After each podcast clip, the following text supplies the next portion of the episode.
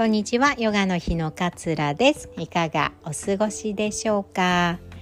今日のお話は動き続ける心を止めることについてのお話をシェアしたいなというふうに思います。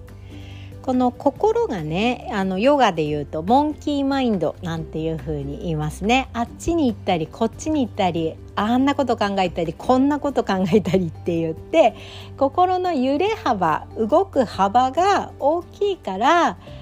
心の動きが止まらなくってそれがこうストレスを感じる原因になってくるわけですよね。で私たちってよくあることだと思うんですけれどもうまくいかないなーっていう時に限ってなんかこう腹の立つことにあったりとかってしませんか？なんかちょっと例えば朝電車が止まっちゃってすごく混んでて時間も気にしてもすごいなんか嫌だ一日だったなとかって思ってコーヒー屋さんに駅に着いて入ったらなんかそこの店員さんがすごい不愛想でなんかイライラしちゃったみたいなことって なんかあると思うんですよ。うまくいかない時に限ってなんかイライラさせることに出会ってしまうとかっていうことってあると思うんですよね。でこれってねずっとイライラしている状態が続いちゃっているから心がそのイライラにめちゃくちゃこう反応しちゃっている電車が遅れて私何も悪くないのにすごい人が混んでて。ねなんか混んでるとみんなちょっと殺伐とした雰囲気になりますよね。なんか空気も悪くてみたいな風に。もうすごい嫌だ。もう何なの？何なの？って言ってこうイライラを引きずっているからちっちゃなことに目がついちゃって腹が立ったりとかするわけですよ。普段だったら流せるのにイライラがずっとずっと自分の中でくすぶっていて心の動きが止められていないからちっちゃなことが気になってあイライライラってなるんですよ。で怒りが自分の中で朝からこう蓄積しちゃっているからそのちっちゃな気づきもすぐに引火できちゃう状態なんですよね すぐに火がつけられる状態でああまたイライラしてしまったみたいなこの流れになるんですよね。で結局イライラが続くとなんでこんなに私ってイライラしちゃうんだろう？こんなイライラしてる私ってダメじゃない？みたいな感じで最終的には最初はね電車が遅延したって私とは全然関係ないことだったんだけれども私のせいでは何でもないことにあの遭遇してしまってイライラしてしまったっていうことなんだけれどもだんだんイライラを引きずってちっちゃなことでもイライラしちゃうからあ私ってダメだなって自分を責めることにこうつながってってしまっているっていう状態だと思うんです。でヨガのね目的はこう心の動きをこう止めることみたいな風に言われていたりしますね。私は初めて指導者資格受けた時はこれ毎回のレッスンでヨガの動きヨガの目的は？って聞かれて、えー、心の動きを死滅することです。みたいな風に答えていました。そうだまさにねこれなんですよね。心がずっとずっと動き続けることによってどんな些細なことでも反応し続けてしまって自分がヘトヘト疲れてってしまうっていうことなんですよだからこの心の動きをねあの止めることが必要になるんですよね。で私も何度もお伝えするんですけれども怒ることとかって憤りを感じることとかってね電車が遅延してもなんでよとかって思うことってまあ普通のことじゃないですか。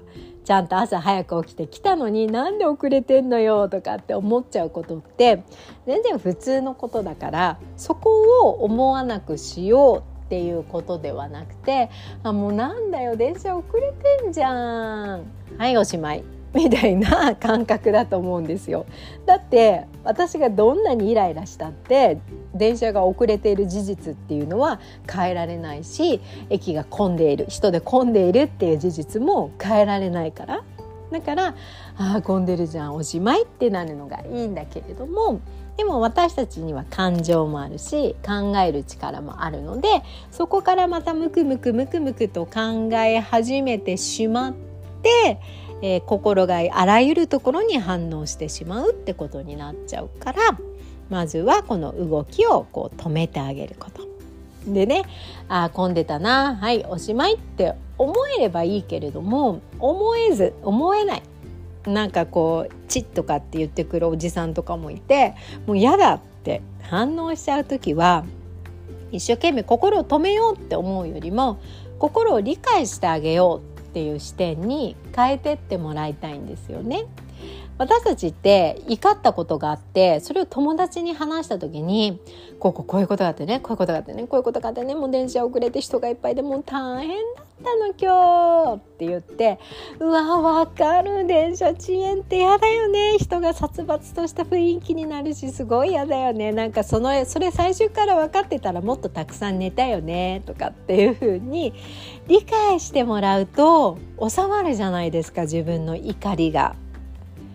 だからこそまずは心の動きを止めようっていうふうに思うんじゃなくて今の心の状態を理解してあげようっていう視点に持っていくことが大切かなって思うんですよね。すぐ横にね友達がいて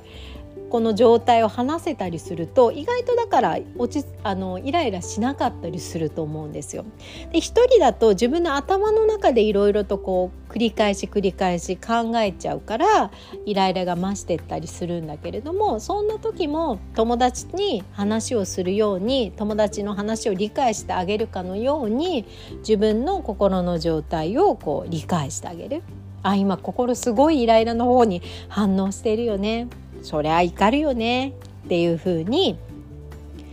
えー、理解をここでしてあげること。で今の自分の状態をしっかりこう客観的に見て自覚してあげること。あ思うようにいかなくてイライラしてるんだなって自覚をしてあげること。自覚ができていないと外の物事が気になっちゃったり人の言葉に動揺しちゃったりするんだけれどもしっかりと今自分の心の状態ってこうなんだよねって自覚している自分でね感じて気づいて、えー、分かっているっていう風になると心が反応を止めてくれるようになるんですよね。あそうだよね。嫌だよねこの事実。わかるよって。言ってもらえれば自分の中で。で今私そういうことが起こってイライラしていたんだよねって。自覚してあでもどうしようもないよねって。思えた瞬間まあ無駄に反応しすぎないようにするかっていうふうに心が止まってくれるわけなんですよね。気づいてこう理解してあげてその状態を全部こう見ている自覚しているっていう状態を作ってあげるとこうコロコロが止められないから起こるストレス反応っていうのが弱まってくるんじゃないのかななんていうふうに思いました。心の取り扱い方って私もたくさん本を読んだりねいろいろ自分を実験にして学んでいますけれども確実にありますね。確実にね取り扱い方ってマニュアルがあるなって最近感じていてこれをやっぱ学ぶことってすごく大きなストレスマネジメントになるななんていうふうに感じています。このポッドキャストを聞きの方もねそんな風に感じていただけたら嬉しいななんていうふうに思います。では今日も聞いてくださり本当にありがとうございます。今日もあなたらしい穏やかな一日をどうぞお過ごしください。さようなら。